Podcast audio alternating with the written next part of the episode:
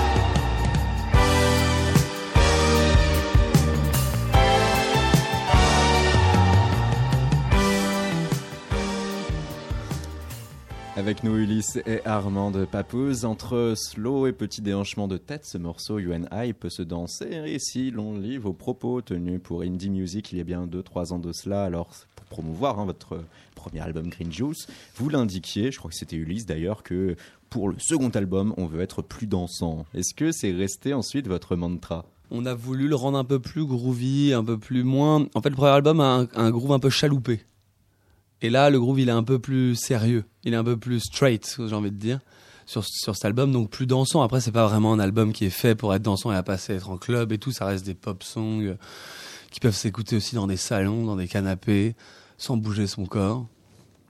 Mais euh, il y a quelques titres qui sont beaucoup plus dansants. Et puis après, même le, le basse batterie est plus groovy. Donc c'est le basse, c'est la basse et la batterie qui te donnent envie un peu de, de te remuer.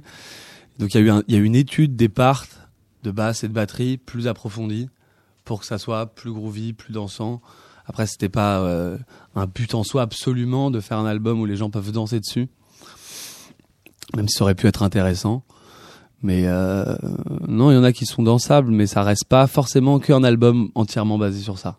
On a vu là Philippe euh, hocher de la tête, Ouais. à rythme continu et régulier. C'est du hochement de tête, c'est du, Ouais. c'est du balancement C'est en deçà de la danse. c'est en deçà, c'est c'est un petit truc comme ça nonchalant, euh, mais c'est pas. Ça reste pas- mental en gros. Ça reste très mental, voilà. Alors, de qui l'on parle au juste avec euh, Papouze? Eh bien, ma foi, de Armand et euh, Ulysse. Tout vous oppose physiquement et tout vous attire musicalement. L'un grand, brun, avec une voix plutôt rauque. L'autre petit et blond avec une voix plutôt fluette. La la la. voilà, Là, merci. là, là. Merci. Vous fréquentiez à Paris le même lycée, participiez à la rédaction d'un journal politique et c'est une sorte de voyage initiatique et improvisé sous LSD qui a transformé votre amitié naissante en un duo. Papouze, votre premier dialogue au monde, c'était 2014, un EP, quatre titres. J'ai envie de dire des conneries, excuse-moi. Hésite pas, hésite pas. Non, J'avais envie de dire vive la drogue, quoi. Mais voilà, tu peux continuer. Ouais, c'est bah, c'est ce qui vous a forgé tous deux. Hein. c'est ce qui vous a uni en tout cas dans un premier temps. Et votre premier dialogue au monde s'est fait euh, via cette EP, quatre titres, fait euh, via, via GarageBand. Ouais, GarageBand. Euh, ouais, rythme acoustique avec des sons du coup qui peuvent euh, sonner un peu comme ces rythmes ukulélé. Quoi de mieux hein, d'ailleurs pour Ulysse que de participer à un morceau reprenant le mythe grec pour métamorphoser l'amour cher qui se fait attendre.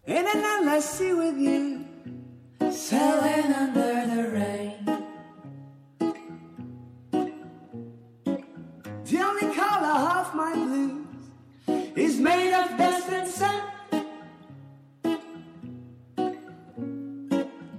Dans la même structuration musicale, sur les pistes Dorothy Says, Louise et Unknown Brother, la mayonnaise prend l'engouement secret et c'est tout ce que vous avez pu écrire sur ces premières années qui se trouve un peu plus tard dans le très feel good premier album Green Juice.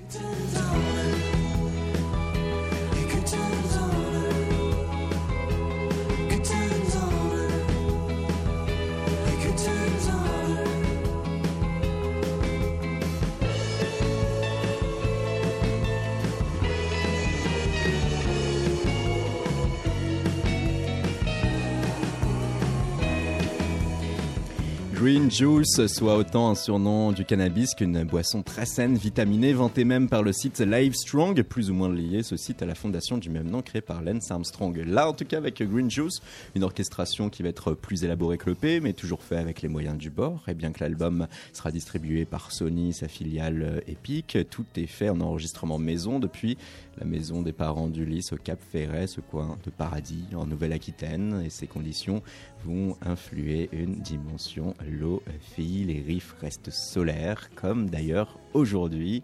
Et il faut pouvoir y dénicher vos amours dans la composition et les arrangements, avec pêle-mêle bossa nova, musique des îles, jazz, pop britannique, surf rock, dans des tempos modérés et une voix portée sur les aigus comparable à tout bon élève du glam rock britannique. On est bon jusqu'ici?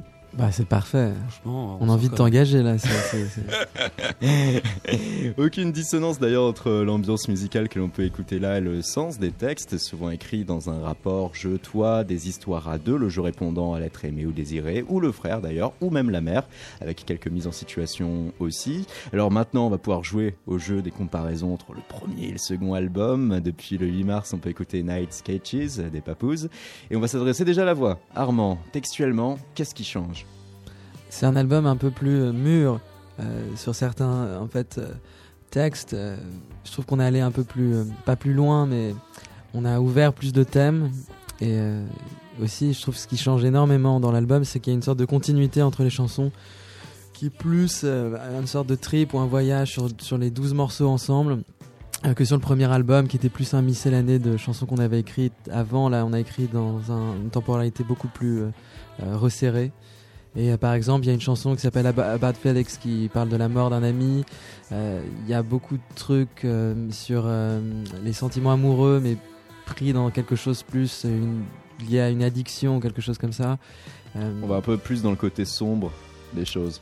Ouais, plus, je sais pas, j'aime pas dire adulte, mais, mais, mais c'est plus. On, on- on- moi, personnellement, on, on l'a écrit plus vieux, quoi. Donc, c'est sur, des, sur les thèmes de nos vies qui ont traversé nos vies pendant. De nos. euh, moi, j'avais 26, 27. euh, voilà. quoi. Un peu plus écorché par la vie. Oui, mais ça va. Vraiment. C'est les égratignures. Ouais. C'est pas encore hein, des uppercuts. Non, j'aime pas souffrir, donc euh, non. Ulysse, musicalement, qu'est-ce qui a changé? Ah, Musicalement, beaucoup de choses ont changé. On a, on a pris une, une nouvelle équipe de musiciens castés par Adrien Durand, qui sont des gars qui sont des musiciens de studio, qui sont très aggrouvés. Donc on a fait vraiment une- un long travail déjà dans les démos pour avoir un truc qui soit plus groovy, qui soit différent, qu'on a beaucoup plus mentalisé dans notre esprit. C'est-à-dire qu'on savait à peu près ce qu'on voulait. Le premier album, on est allé en studio et on a fait ce qui découlait de nos doigts en gros.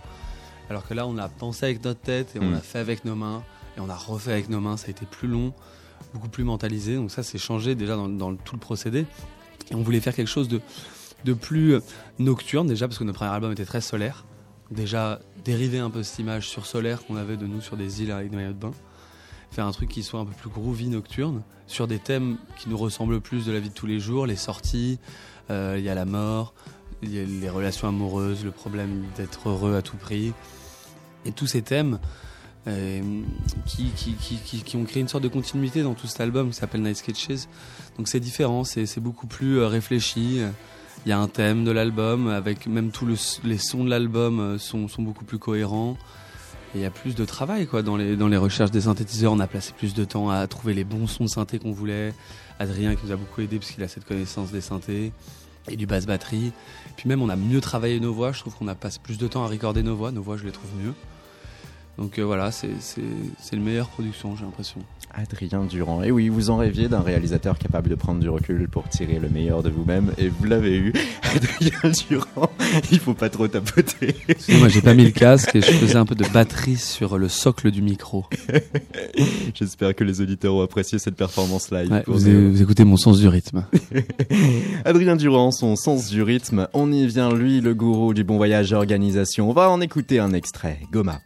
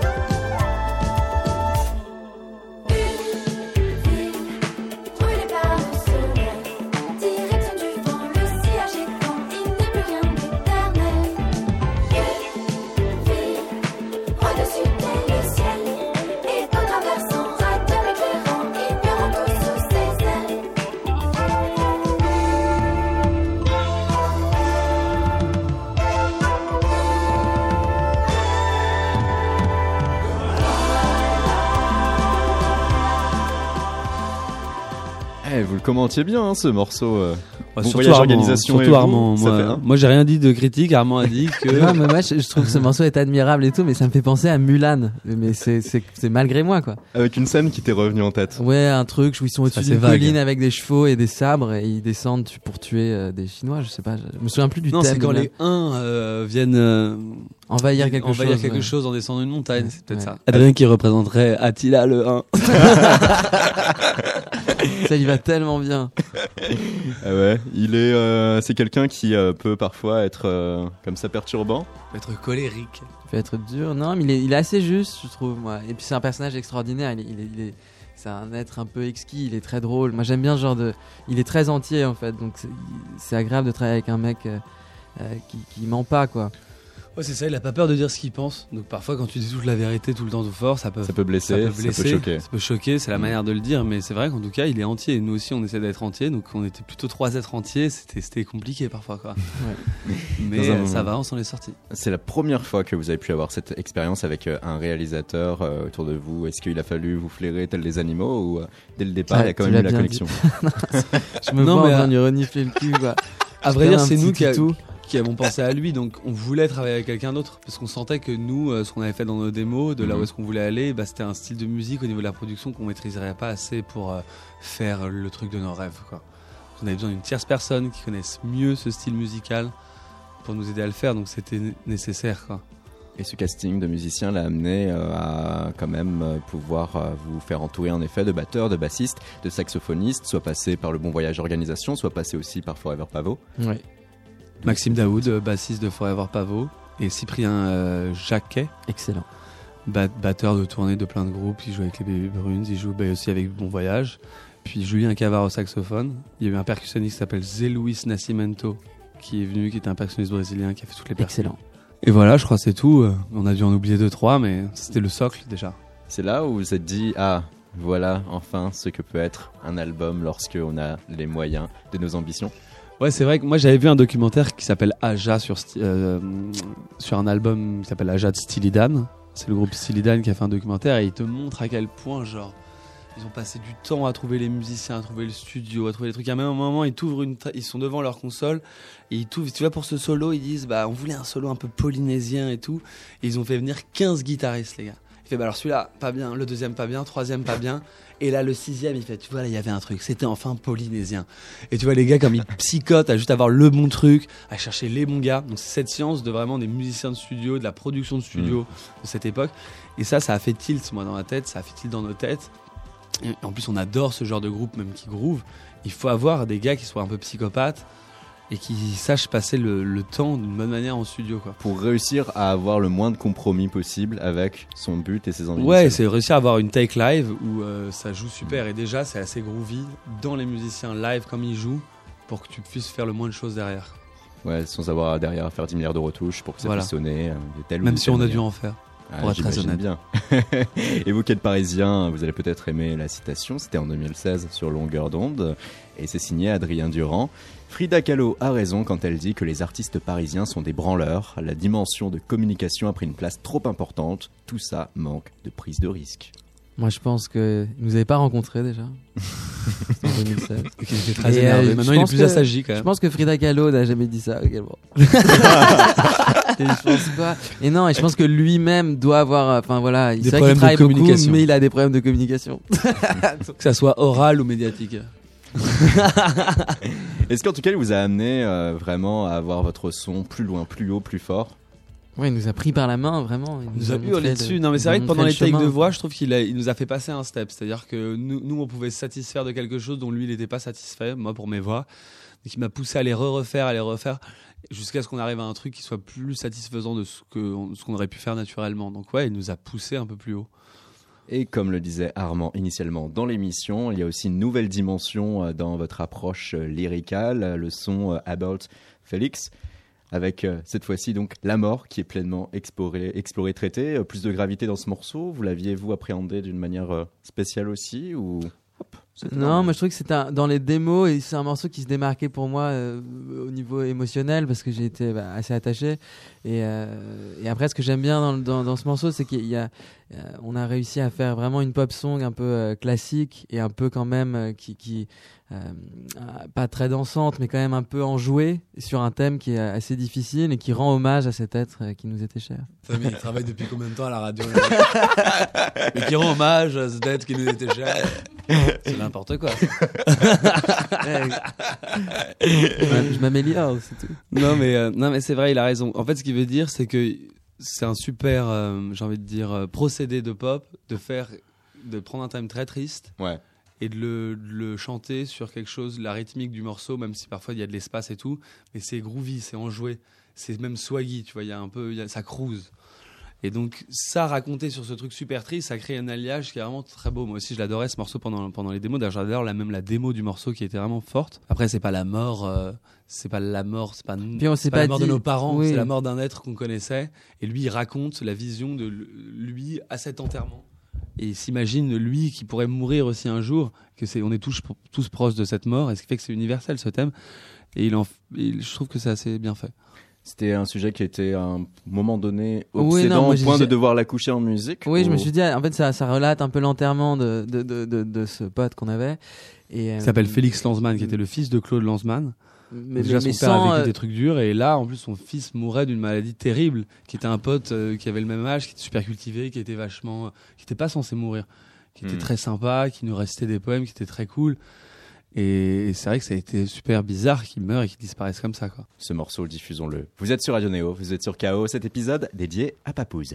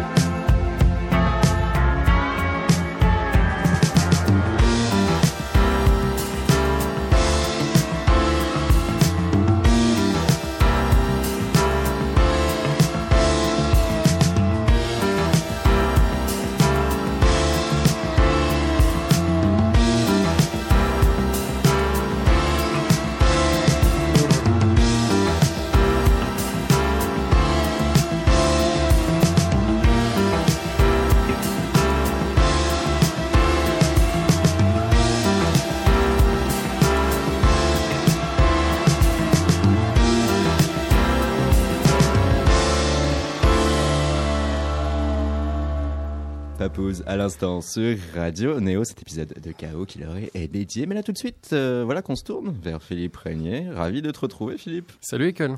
Pour les fidèles auditeurs de KO, Philippe, eh bien vous avez déjà certainement entendu son travail. Ses rubriques backstage où il interviewe des artistes peu avant ou après un concert et Oiseau de nuit où il vogue une fois le soleil couché dans les rues, micro ouvert pour en tirer des contenus parfois surréalistes. Et cette fois, tu t'es dirigé vers Dunkerque. Et oui, effectivement, je me suis rendu au carnaval de Dunkerque début mars en compagnie de Maxime pour ce qu'on appelle euh, les Trois Joyeuses. Donc ça commence le dimanche à Dunkerque avec notamment le fameux lancer de hareng. Ça se poursuit le lundi à la Citadelle au quartier du Port et le mardi à Rosanda, le jour du Mardi Gras. Alors il faut savoir qu'on appelle les carnavaleux des masques lourds. Le déguisement, ça se dit kletch en dunkerquois. Il se caractérise en général par des perruques assez colorées, des fourrures, beaucoup de badges accumulés au fil des années qui sont badgés un peu partout, sur les chapeaux à plumes aussi. Euh, Il y a des parapluies qui sont des sortes d'étendards qui permettent de, de repérer sa chapelle. Alors faire chapelle, ça veut dire quoi? Ça veut dire euh, se réunir entre amis, famille, dans un bar ou chez un particulier pour se réchauffer, se restaurer, avec la fameuse soupe à l'oignon, le diabolo flamand, voilà, euh, des termes très très locaux.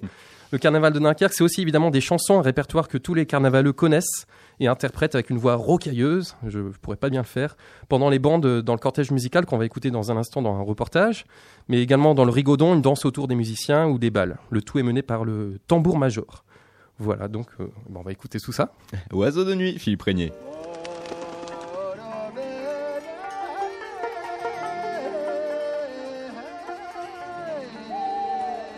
Oiseau de nuit. Néo. Deuxième jour euh, des Trois Joyeuses pour le carnaval de Dunkerque. Je suis en compagnie de Maxime. Salut Et nous allons essayer de rencontrer donc des Dunkerquois. Il y a la bande, il y a la clique, hein, comme on dit. Et regarde là tous ces pépins, si c'est pas magnifique. Alors expliquons un petit peu pour nos auditeurs. Alors les pépins, c'est tous les parapluies.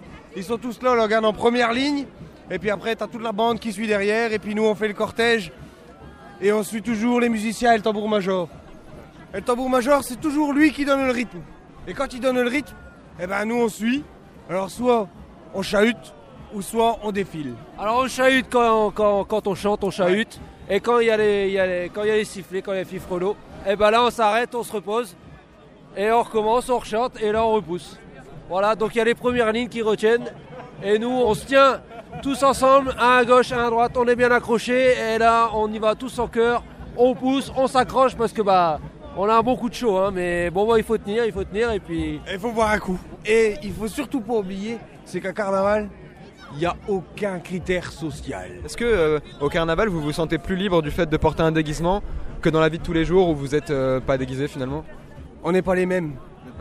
Non, euh, à partir du moment où moi je mets mon déguisement, je vais parler pour moi, mais à chaque fois où je mets mon déguisement, on change, on n'est on n'est pas nous-mêmes. On va être plus libérés. On va être plus libérés dans, dans nos paroles et tout ça. Et on va aller plus facilement parler aux gens. Tu vois, si j'avais pas mon, mon déguisement, je pense que euh, je parlerais pas à tout le monde et je serais pas venu vous parler, par exemple. À quoi on reconnaît un Dunkerquois? Le, le trait physique, euh, le trait euh, de personnalité À euh, carnaval, euh, on est tous des Dunkerquois. Après, un vrai Dunkerquois, tu le reconnaîtras, il prononce jamais les R. Tu vas dire d'accord, tu vas dire un masque lourd. oh, un comme masque ça, lourd, le dire un masque lourd. Le nom de chapelle pour les, pour les, pour les rassemblements entre amis et tout ça, ça, ça vient d'où exactement? Alors, tout vient de là-bas, de la petite chapelle. Une explication historique, la petite chapelle. Qu'est-ce que la petite chapelle? La petite chapelle, c'est l'église où on enterrait, on enterrait les marins pêcheurs. On mettait une plaque à leur nom et leurs femmes allaient mettre une effigie, une statue, et allaient honorer ensuite les pêcheurs morts en Islande pour les bancs, comme tu as entendu sur certaines chansons. Et de mot en mot, comme beaucoup de personnes allaient là, ils ont ouvert les personnes pour les veuves. Donc on a ouvert ça moi, je vais pleurer mon mari, on pleure mon mari, des gens viennent, on pleure mon mari, mais on boit un verre. Parce que tu sais que certains, dans certains enterrements, on boit un coup, certains enterrements, on fait ça. Et de tradition en tradition, ça s'est ouvert à ça. Et on a ouvert ça à ça. Et du coup, maintenant, une chapelle, quand tu ouvres une chapelle, tu ne pleures plus personne, mais tu ouvres ton hospitalité à quelqu'un. Et ça vient de la petite chapelle.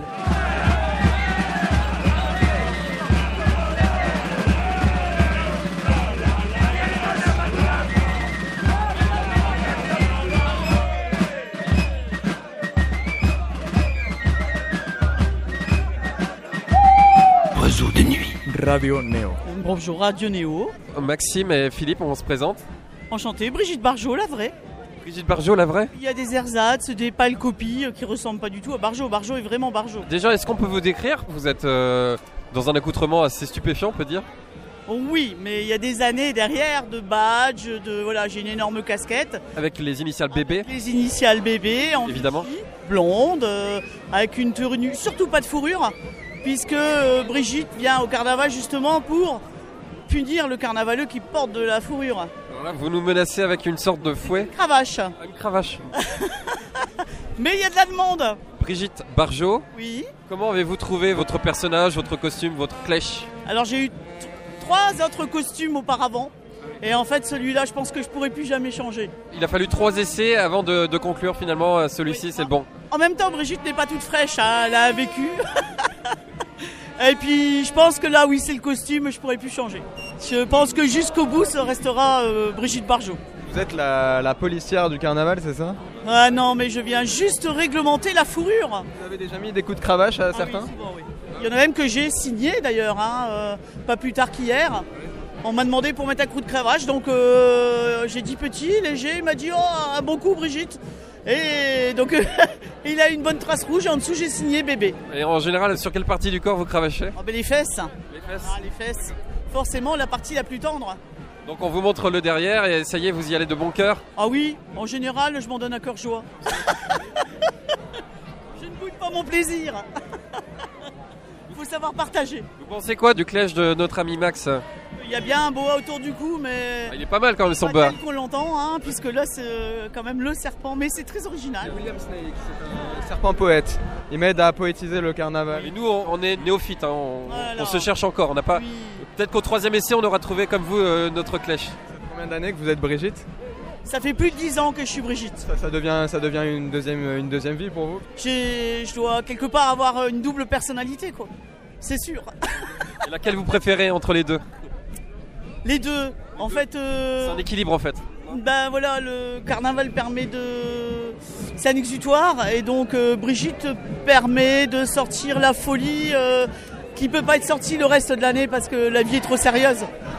Pourquoi c'est trop sérieux la vie?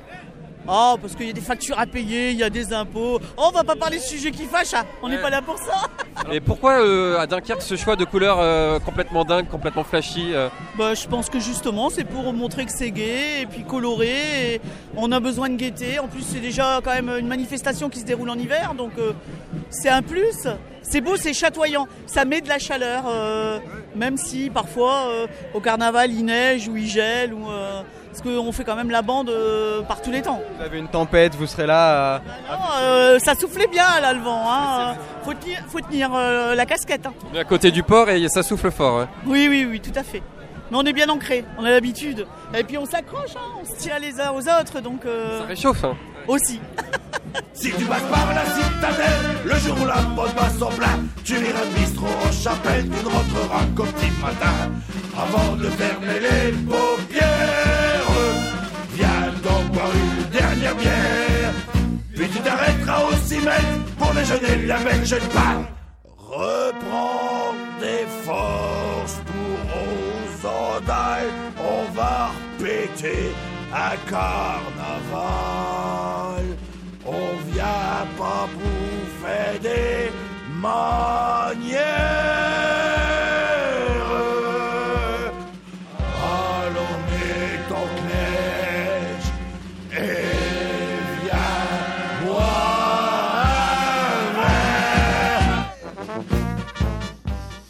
Devait être noir de monde encore ce carnaval de Dunkerque. Philippe accompagné de Maxime pour cet épisode des Oiseaux de nuit. Beaucoup de couleurs, beaucoup d'émotions et d'histoires aussi. Ouais, ouais, ouais. bah, on a, trois jours de trois jours de rush en fait. Donc là, j'ai sélectionné le, deuxième jour en fait. Moi et Maxime, on était déguisés. euh, alors Maxime, lui, c'était plutôt, euh, euh, bah, c'était Johnny Depp dans Deadman, voilà. Et moi, c'était Johnny Depp, mais plutôt dans Charlie et la chocolaterie. Donc en magicien, un peu avec des couleurs un peu excentriques aussi, quoi. Voilà, là- bah, il faut, faut être dans le délire aussi. Donc euh, j'y suis allé en immersion, hein, Eh ouais, véritablement. ouais, Donc, ouais, fa- ouais. fallait Il n'y a que comme ça que tu peux réussir à créer ce climat de confiance qui te permet, tac, d'avoir une Brigitte Barjot qui. Exactement. Et, on a même été invité chez des, chez des gens pour, euh, pour les chapelles. C'était cool ça. On n'a pas pu le diffuser ici, mais voilà, il s'est passé plein de belles choses. Vous- J'ai adoré, non, ah, dans le décor. Le verre avant de fermer les paupières, viens boire une dernière bière, je trouve ça sublime quoi. c'est beau. Ouais, ils prennent des airs populaires et puis ils chantent leurs leurs paroles dessus. Voilà, c'est ça. C'est beau, vraiment. Et Brigitte, elle a l'air sexy quoi. Ouais, on peut dire Ouais. ça. ouais. avec, sa, avec sa cravache. Ouais. Vous vous rêviez là euh, en. euh, J'ai vu, j'ai fermé mes carnaval. paupières et j'ai j'ai vu Brigitte quoi. Ouais, ouais.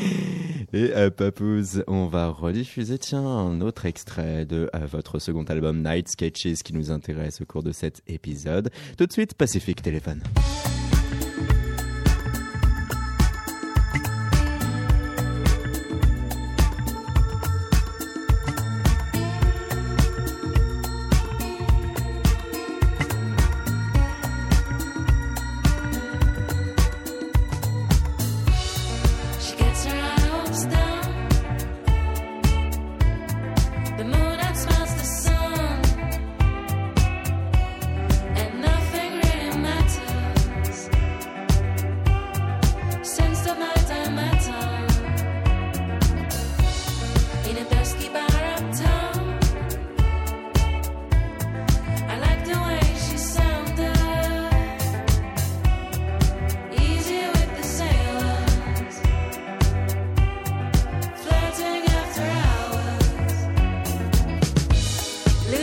sky.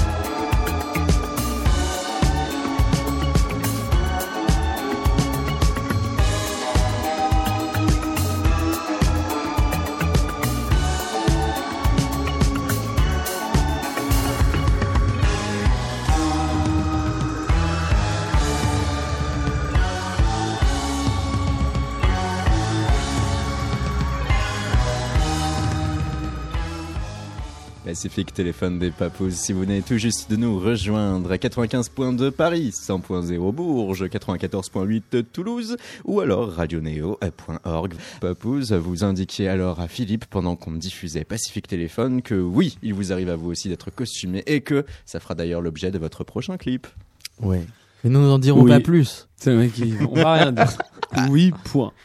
non, non, on peut le dire. ou je sais Non mais pas. raconte, non, Ulysse, il y a une histoire assez drôle. Ulysse, il refusait d'aller à l'école petit, Ah oui, sans être vrai. déguisé. C'est vrai que moi, je voulais, euh, je refusais d'aller à l'école si j'étais pas costumé, petit. Donc je me déguisais genre en une sorte de d'Artagnan rouge. Et donc ma mère était obligée de me déguiser. Ce qui j'arrivais avec des épées, c'était surréaliste, tu vois. Et je faisais des crises si j'étais pas genre déguisé. Et j'ai aussi une passion pour Batman. Et je me déguisais en Batman.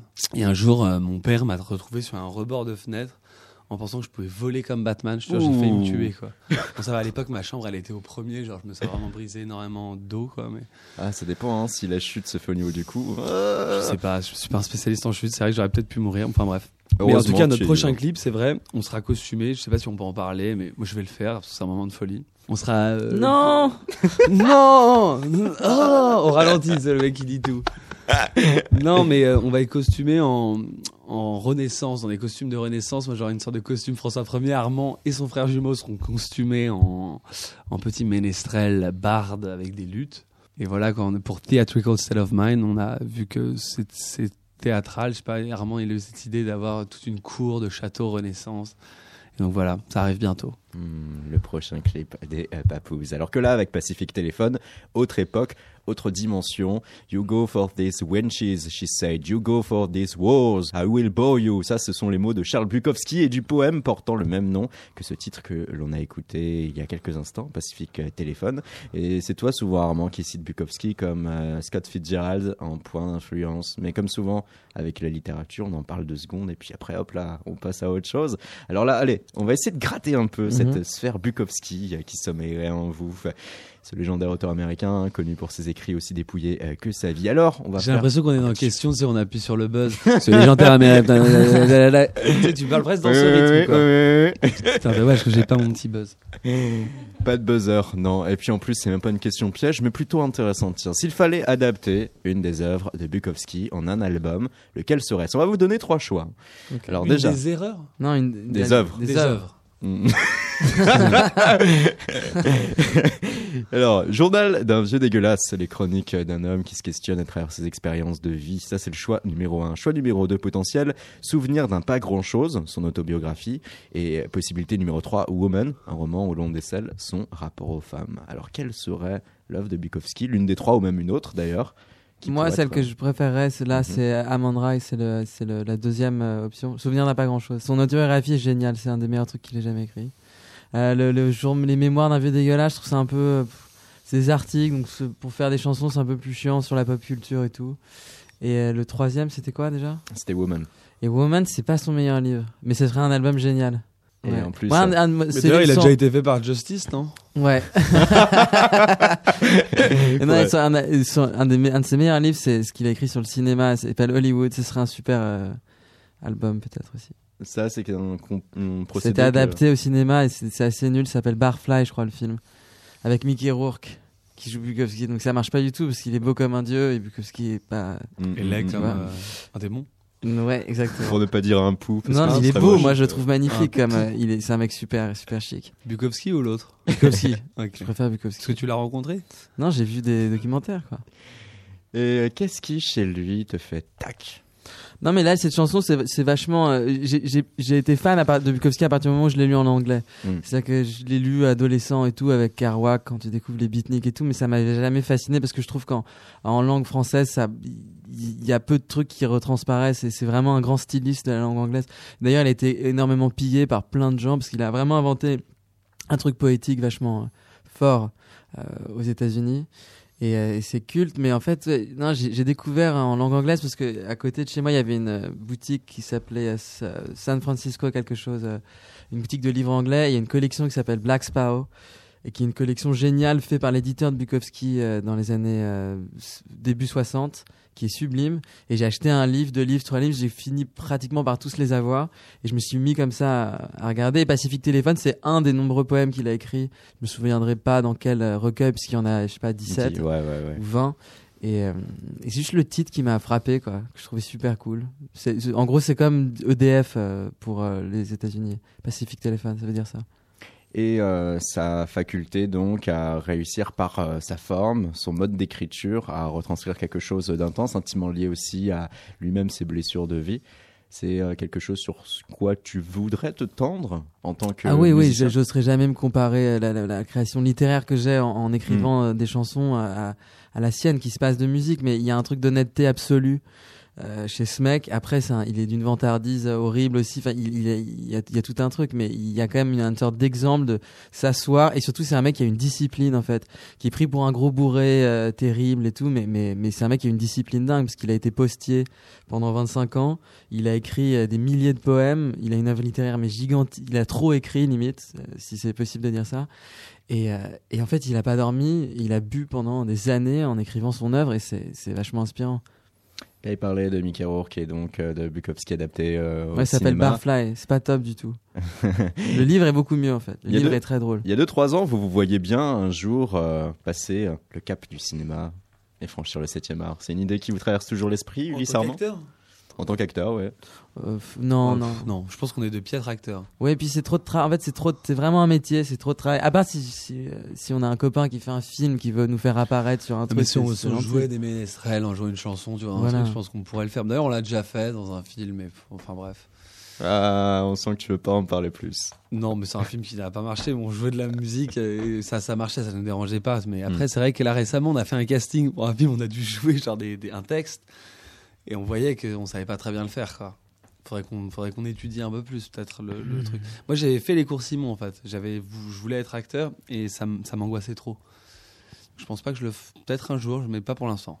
Ah, et qu'est-ce qui t'angoissait? L'art de devoir. euh, non, mais c'est vrai qu'en plus maintenant on joue en live devant plein de gens, mais ça me terrorisait de jouer euh, des textes devant une classe que je connaissais pas. Moi j'étais un peu plus jeune, ils étaient tous plus vieux, c'était au cours Simon, ils avaient tous plus de 20, 30 ans. Même certains qui, qui arrivaient à la quarantaine, et je sais pas, ça me terrorisait de jouer devant eux.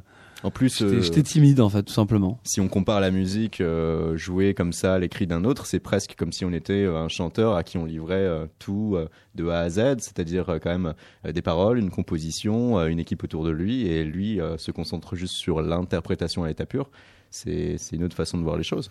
Ouais, mais au final c'est presque à peu près la même chose, mais c'est juste. euh, Mais c'est très différent parce que quand il n'y a pas d'audience, ça n'a rien à voir le cinéma et, le- et le- et la, la- la musique. Ça se rapprocherait peut-être plus d'un enregistrement studio que d'un concert, quoi. Ou Oui, d'un oui, enregistrement à sur- Romainville. Mais même sur les tournages, il y a, il y a des gens. C'est- Oui, mais il n'y a pas d'audience, quoi. C'est- quand même très différent. Et puis, on, vous faites une scène par jour qui dure deux minutes. Ça n'a rien à voir avec. euh, c'est très Avec particulier comme métier. Et il y a une attente, en fait, qu'il n'y a pas dans la musique. Et, et, et je pense qu'être acteur de cinéma, c'est savoir aussi attendre de manière. euh, euh, qui peut être très douloureux, quoi. Attendre Ouais, savoir longtemps. rentabiliser son attente, je pense. Je sais pas ce qu'il faut en faire, mais rendre son attente positive. Quoi. Alors qu'en studio, vous, quand euh, vous êtes en, lancé en session, comment ça se passe? On touche tous les boutons, on ouvre toutes les pistes, on panne à On droite, à saute, on gauche, crie, on quoi. sort. Non, comment ça se passe? Bah Après, c'est un peu c'est planifié nos séances de studio. Genre aujourd'hui, on fait des guitares. Ouais. aujourd'hui, on fait Vous des êtes déjà près en amont? Et lorsque euh, l'étape Ouais. du studio vient, Après, il y a des moments de hasard où, genre, je sais pas, on regarde un truc, on dit putain, mais ça, ce serait génial pour ce morceau-là, et on le fait, c'était pas Mm. prévu. Mais il y a une sorte d'efficacité, d'efficience que. Bah, t'es euh, obligé voilà. maintenant parce que tu peux Mm. plus louer Abbey Road pendant 6 mois euh, et, et ça coûte trop d'argent. Même les groupes qui fonctionnent ont peu de temps de studio. Ou alors ils ont des home studios, mais on, tu peux, t'as plus le temps vraiment d'aller dans un studio pour créer, ce qui était genre le luxe ultime des, de l'époque où des- les CD, les vinyles se vendaient, où t'avais les Oui, mais Beatles à l'époque, euh, au tout début, les Beatles, c'est les premiers à avoir fait ça, alors qu'avant, c'était une journée de studio pour enregistrer un morceau. C'était extrêmement rapide, c'était encore plus rapide. Euh, avant, ils arrivaient, quatre mecs, on mettait un micro, ça, la, la- la- même on pouvait faire plus de, plus de genre 4 ou 5 morceaux en une journée. Après, les Beatles sont arrivés, ils ont fait tellement d'argent qu'ils ont pu passer beaucoup de temps en studio pour expérimenter. Moi, j'ai mon studio, on a pu faire nos démos et passer énormément de temps. Mais euh, là, euh, on louait un studio. On a dû le louer, c'était payant. Donc évidemment, il fallait qu'on rentabilise nos journées, qui étaient organisées. Il fallait pas finir à minuit, une heure. Bon, parfois avec Adrien, on pouvait déborder un peu, tu vois, mais Pas tous les jours. Avant de revenir vers vous, Papouze, plein phare sur Blanche, cette chanteuse à la dimension pop, sortie de l'Eurovision et de la version belge de The Voice, se place à 19 ans comme une voix prometteuse. Son single Moment est programmé sur Néo. Pourquoi? Parce que notre directeur d'antenne Thierry a dit Ah, c'est catchy. Mais quel esprit se cache derrière ce morceau et comment elle voit se profiler son premier album Reportage? Hold back. I sing this song for the moment. You better fly high, it's over. Come on, Salut, c'est Blanche, euh, je suis chanteuse, j'écris aussi des chansons et je viens de Belgique, j'ai 19 ans. Tu as 19 ans, tu viens de Belgique, tu l'as dit, tu es chanteuse, tu l'as dit aussi, et euh, on ressent que pour toi, éventuellement, la musique, ça passe d'ores et déjà par le chant, puisque tout a commencé pour toi par les télécrochets. Ouais, exact, avec The Voice et l'Eurovision, est-ce que c'est un télécrochet? Je sais pas, mais en tout cas, ouais, c'est une émission quoi. C'est marrant parce qu'évidemment, quand j'ai fait et The Voice et l'Eurovision, on me demandait euh, t'aimes bien la compétition et tout, mais pas du tout. Enfin, c'est pas que j'aime pas, mais quand, quand j'ai fait ça, c'est pas du tout en mode euh, j'avais envie de gagner ou j'avais envie de faire un. d'être en compétition, c'est juste je faisais ça parce que c'est chouette. Pour moi, c'était une chouette aventure et évidemment, on a envie de gagner quand on y est, hein, forcément, mais bon. C'est pas pour la compétition que je l'ai fait. The Voice, pour moi, c'était juste chouette. Ouais, on est là, on est, on est coaché par des pros, on a fait partie d'une émission pro, on chante de ouais, on est à la télé, tout ça. Ouais, ça fait un peu rêver, quoi. C'est peut-être aussi à ce moment-là que tu as su que tu pouvais vraiment être chanteuse, que tu avais vraiment le talent pour.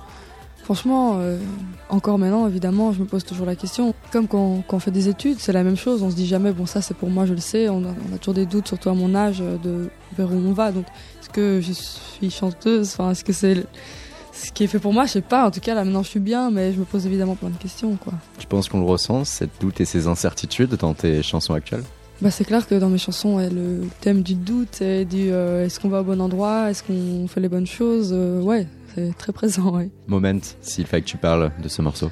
C'est carrément dans le thème de, de se dire, bah, plutôt que de me demander est-ce que j'ai vraiment ma place où je suis là pour l'instant, euh, disons si je fais une émission télé, ou de me dire c'est peut-être pas trop bien, machin, de juste être là dans le moment, vraiment c'est ça, et de se dire, bah, quoi qu'il en soit, là t'es là, en tout cas, que ce soit fait pour toi ou pas, donc fais-le à fond et arrête de poser les questions, quoi. C'était légitime et tout, enfin, juste être dans le moment, et c'est ça.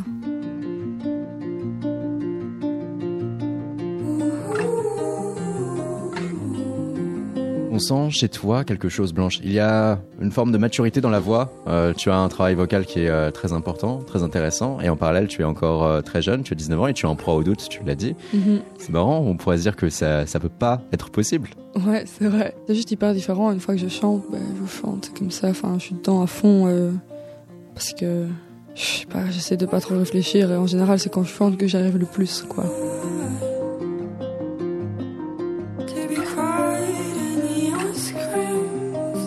Souvent, on se dit euh, que la musique, euh, on y vient pour euh, être déjà aimé, accepté ou pour aussi se réaliser. Mais toi, en fait, pourquoi? Pourquoi? Pourquoi je fais de la musique? Évidemment, quand j'étais plus petite, j'étais, évidemment, j'avais envie d'être une star. Enfin, mais ça, j'ai l'impression que tout le monde, enfin peut-être pas, évidemment pas tout le monde, mais moi qui aimais bien le chant, évidemment, j'avais envie de faire des émissions, etc. Mais en grandissant, c'était pas un truc, je me disais pas, j'ai envie d'être célèbre ou quoi. En fait, ça m'a un peu tombé dessus, franchement, très honnêtement, et, et c'est cool. Mais je, me, je suis pas arrivée avec des motivations, genre, je veux ça, je veux ça. C'est juste, ça vient tout seul, et au fur et à mesure, je me rends compte que c'est chouette. Et qu'en étant évidemment qu'on a envie d'être plus célèbre, on a envie de toucher plus de gens avec la musique et de pouvoir faire des concerts remplis et de pouvoir euh, ah, ouais, enfin avoir un public qui est là qui soutient, qui est nombreux. Mais Est-ce que ça veut dire que dans la construction de tes chansons, tu vas le faire d'abord pour toi et ensuite pour les autres? Ou tu te poses les questions de mais comment créer une chanson qui puisse être accessible et écoutée par tous?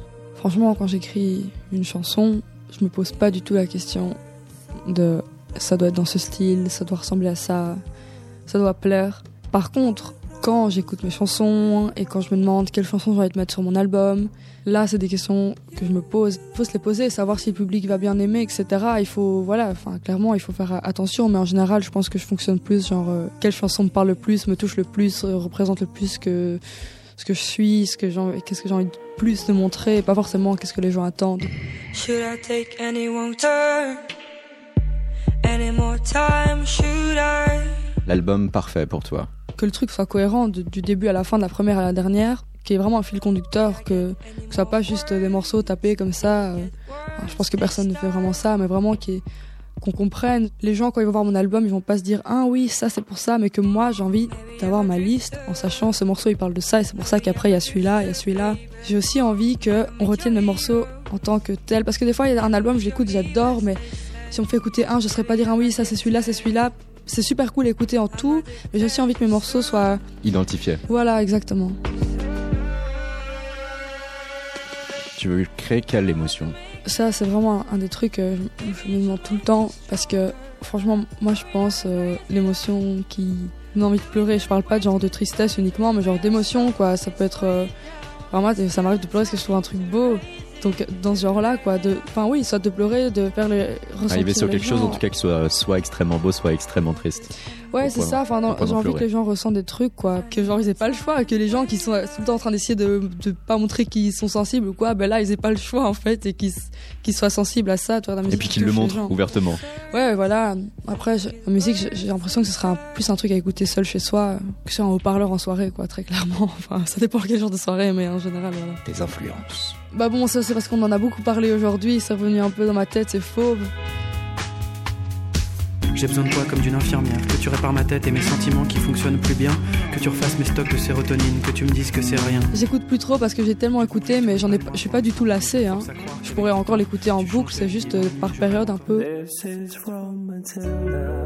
Euh, Algie, qui est aussi un, un des groupes qui m'impressionne le plus.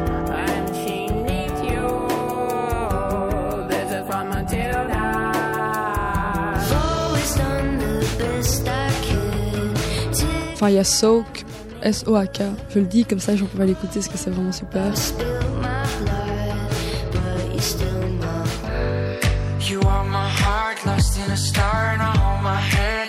Oscar and the Wolf, artiste belge qui fait de la super cool musique. Enfin, moi, les artistes belges, je les adore. Hein. Alison de Roof, il y a aussi Balthazar, Girls in Hawaii. Franchement, c'est des groupes, je dis pas juste ça pour faire de la pub. Genre, ils sont dans ma playlist et je les écoute en boucle, j'aime trop. Après, mes influences de quand j'ai commencé vraiment à faire, euh, à chanter plus sérieusement, entre guillemets, c'est Adele, London Grammar, Birdie, plus dans ce genre-là. Que j'écoute moins maintenant, aujourd'hui, mais à l'époque, beaucoup. Qu'est-ce que l'on peut te souhaiter pour les 5, 10 années qui viennent? Que je fasse un, un cool album, enfin ça, euh, ça me tient qu'à moi. Mais que les gens vont, vont bien le recevoir, vont comprendre le projet. Que je vais remplir des, plein de chouettes salles, euh, qu'il y aura une super ambiance et que surtout que je vais arrêter de me poser des questions et que je vais juste euh, vivre le truc à fond et, et être hyper, comblé là-dedans. Quoi.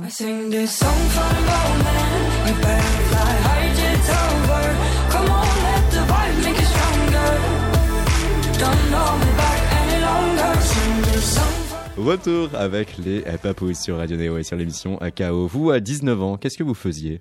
Moi, j'étais en hippocagne, je crois. Ouais. Moi, je pense que je devais faire ouais, les cours Simon, des études de théâtre. À ce moment-là déjà. C'était avant euh, votre tentative journalistique? Non, on s'est rencontrés euh, ouais, pile dans cette époque. Ouais, On a trois ans d'écart, donc ouais, ouais, clairement. Donc je pense que lui, il était en études d'Hippocane. Moi, je faisais mes études de, de théâtre et on écrivait chacun des textes et on s'est rencontrés ouais, à cette époque. Il y a eu la tentative là de créer donc un journal politique. Vous vous en êtes on jamais est- caché. On n'était pas tous les deux, hein, on était, on était deux. 15. Ouais, Nous, on était il y avait les- une rédaction, On euh, était limite les plus laxistes euh, d'un groupe de laxistes, de fumistes. Donc, euh, donc. euh, c'est un truc qui est jamais sorti, mais en tout cas, ça nous a permis de nous rencontrer Ouais. dans ce Mm. bar clandestin. euh, Mais souvent, euh, il y a eu euh, voilà d'autres médias intervieweurs qui en ont parlé. Mais c'était quoi en fait la ligne éditoriale de ce Du journal truc En quelques mots, ouais. en quelques Bah mots. non, on voulait juste euh, pu- publier nos poèmes, parler euh, de, de, de l'art. C'était la révolution politique. euh, Après, c'est vrai qu'on était très très politisé, révolution, anarchiste, j'ai envie de dire. Mais je pense que la première euh, intention, c'était juste de publier nos textes et de, de publier des articles sur euh, une peinture qu'on peut aimer, un livre qu'on aime bien, parler des choses qu'on aime, quoi. Vous gardez un œil sur la politique aujourd'hui? Pff, Non, moi pas trop. Euh, on va quand même tenter quelque chose. On va jouer une sorte de portrait chinois qui va mêler politique et musique. On va vous donner comme ça des personnalités, puis à vous de suggérer quel artiste il serait et où quel serait son style musical, hein, si ce serait un chanteur. On va commencer par le plus simple, Emmanuel Macron. Emmanuel Macron, qu'est-ce que ce serait? Ouais. Allez, Gérard Lenormand. Non, Emmanuel Macron, ça serait franchement un rappeur. C'est un mec, il est, il est moderne, tu vois ce que je veux dire? Moi, je le vois bien faire euh, ouais, des, des morceaux de rap un peu vocodés, tu vois. Être vraiment Genre dans PNL, temps, quoi. Genre PNL, ouais. Et quand le vocodeur ne pas marche plus, tout d'un coup, ah, pour Ouais, lui je aussi. sais pas. Marine Le Pen. Ou ça pourrait être un super DJ, Emmanuel Macron. Tu vois. c'est clair. Marine Le Pen. Marine Le Bah, Pen, ouais. elle, pour le coup, c'est un truc un peu plus à l'ancienne, quoi. Ah, c'est Wagner, quoi. Je sais pas, c'est un Wagner, un truc un peu. Ouais, c'est un truc, hein, c'est un Wagner. terrible. Un Mais Wagner, Wagner sans le talent et sans les instruments. Ouais. juste l'appétence pour le J'ai régime juste nazi, une quoi, en partition fait. que ça personne ne sait lire. Laurent Wauquiez. Laurent Ruquier. Non, Wauquiez. Laurent Wauquiez. Ah ouais, Laurent Wauquiez. Laurent Wauquiez. euh, Franchement, mais tu sais quoi, je vois qui c'est, mais c'est même plus très clair dans mon esprit. C'est un me mec de droite. Les Républicains, euh, l'axe Ouais, ouais. UMP. Un peu grand. L'axe du mal. Oh, Ah, je sais pas, non, moyen, plutôt, euh, cheveux gris, poivre. Bon bah voilà. non, mais qui pourrait- on pourrait dire quoi de méchant euh, J'en sais rien, moi. Moi je le situe Joe pas Dassin, assez. une connerie française. un peu. Ou un truc de variette un peu, tu Ouais. vois. Jean-Luc Mélenchon. Ah, Jean-Luc Mélenchon, Ouais, c'est c'est un bon truc de gauche. Non, mais Jean-Luc Mélenchon, c'est une star. C'est un, mec. C'est Bruce Springsteen pour moi. Voilà. ah bon? Ouais. Tu C'est ouais. Bruce Springsteen. Non, mais il a une éloquence de stade, ce mec. Donc, euh, il est au niveau de Bruce, je pense. Et Benoît Hamon. Benoît Hamon, c'est la loose, quoi. C'est genre. euh, pff, c'est- David Bowie dans les années 90, quoi. Non, même pas. Non, je pense que c'est beaucoup trop Non, cool c'est beaucoup trop cool pour Benoît Hamon. non, c'est quoi? C'est euh, un mec qui joue au supermarché à l'Inter, euh, près de Pézenas. Putain, merde. Excuse-nous. Non, mais ouais. On verra hein, si cette hiérarchie sera respectée aux prochaines élections européennes. En tout cas, merci de vous être prêtés au jeu. Vous, Papouze, des dates prochaines à Grenoble, Lyon, Montpellier, Strasbourg, Bruxelles, où vous allez jouer d'ailleurs Bruxelles aux Nuits Botaniques. Il y a aussi Rouen, il y a Lille, et puis, tiens, la Cigale à Paris le 15 mai prochain. Alors, Tiens, tiens, tiens. Hé, hé. est-ce que vous restez sur une formation à 5, comme pour votre précédente tournée? Oui, mais je pense que sur certaines dates, on va ajouter des musiciens, des dates un peu clés. Sur On la dira pas. cigale, par exemple, ça serait bien que notre tourneur euh, ouais, nous fasse cracher un autre musicien. Quoi. Ah. C'est un message qu'on t'envoie, euh, René. hein. 6, ce serait euh, votre Non, mais on aimerait bien rajouter un percussionniste, parce qu'il y a pas mal de percussions sur l'album, donc il s'intègre dans les rythmiques, ce qui fait que ça couvre un peu plus. Et euh, un saxophoniste qu'on a déjà intégré là sur une date à Londres, euh, avoir un saxophoniste, Julien Cavard ou euh, Paul de Rémusat, on verra. On a hâte, on attend cela de pied ferme. Félicitations les papous pour cet album Night Sketches. et Merci on va se quitter avec ce qui va former du coup votre prochain clip, Theatrical State of Mind. Bonne soirée à vous, bonne soirée les auditeurs, bonne soirée aussi Philippe. Salut. Et bonne soirée à Laura qui a été à la réalisation de cette émission. À bientôt. Merci, Laura.